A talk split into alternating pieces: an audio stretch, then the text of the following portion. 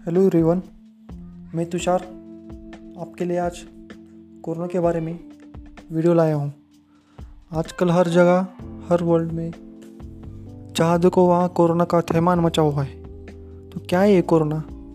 और हर कोई कोरोना से डर रहा है। तो कोरोना से डरने की कोई बात नहीं है, क्योंकि कोरोना का रिकवरी रेट जो है, वो फिफ्टी टू सेवेंटी परसेंट है। यानी कि कोरोना के होने के बाद उसमें सेवेंटी परसेंट लोग रिकवर होते हैं।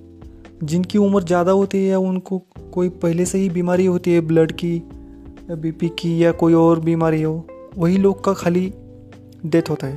तो कोरोना से ना डरे। अगर आपका कॉन्फिडेंस लेवल अच्छा है इम्यूनिटी अच्छी है तो आप उससे बच सकते हैं। और कोरोना ना हो सके, इसके लिए प्रिकॉशन क्या ले? तो हर बार आपको मास्क पहनना चाहिए। और दूसरी बात, आपके पास हमेशा सैनिटाइज़र होना चाहिए। अगर आप किसी कॉमन चीज़ को छूते हैं तो आप अपने हाथ सैनिटाइज करें। आप साबुन से भी हाथ धो सकते हैं, लेकिन आप साबुन नहीं ले जा सकते। पानी, साबुन हर जगह। तो sanitiser is a good option for you so corona से मत डरो। और कोरोना के वैक्सीन की अगर बात करें तो हर एक देश, हर एक कंट्री कोरोना के वैक्सीन में जी जान लगा के बनाने की कोशिश कर रही है। अभी अमेरिका में भी डोनाल्ड ट्रंप ने ज़ाहिर किया कि हमने वैक्सीन विकसित की है तो खाली इस उसका, अभी लास्ट स्टेज का जो टेस्ट है, वो रह गया है साइंटिस्ट का। वैसे ही इंडिया में देखा जाए इंडिया में तकरीबन ढाई लाख लोगों को कोरोना हुआ था। लेकिन उसमें से one lakh thirty five thousand लोग जो है, वो अच्छे हो गए और बाकी के ऊपर ट्रीटमेंट चल रहे हैं। तो वो भी ठीक हो जाएँगे। तो डेट रेट ज़्यादा नहीं है कोरोना का।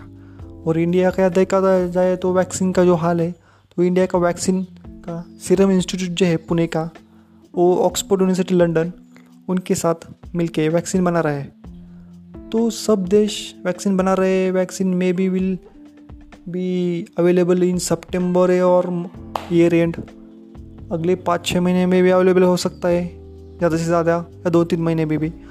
सो आपको क्या करना है? आपको खाली प्रिकॉशन लेना है। आपको डरने का नहीं। यही आपकी पाँच महीने तक अगर आप अपने आप को सुरक्षित रखते हैं तो इस भयंकर महामारी से हम बच सकते हैं। सो अपना ख्याल रहे सेफ़ रहे, घर पर रहे। Thank you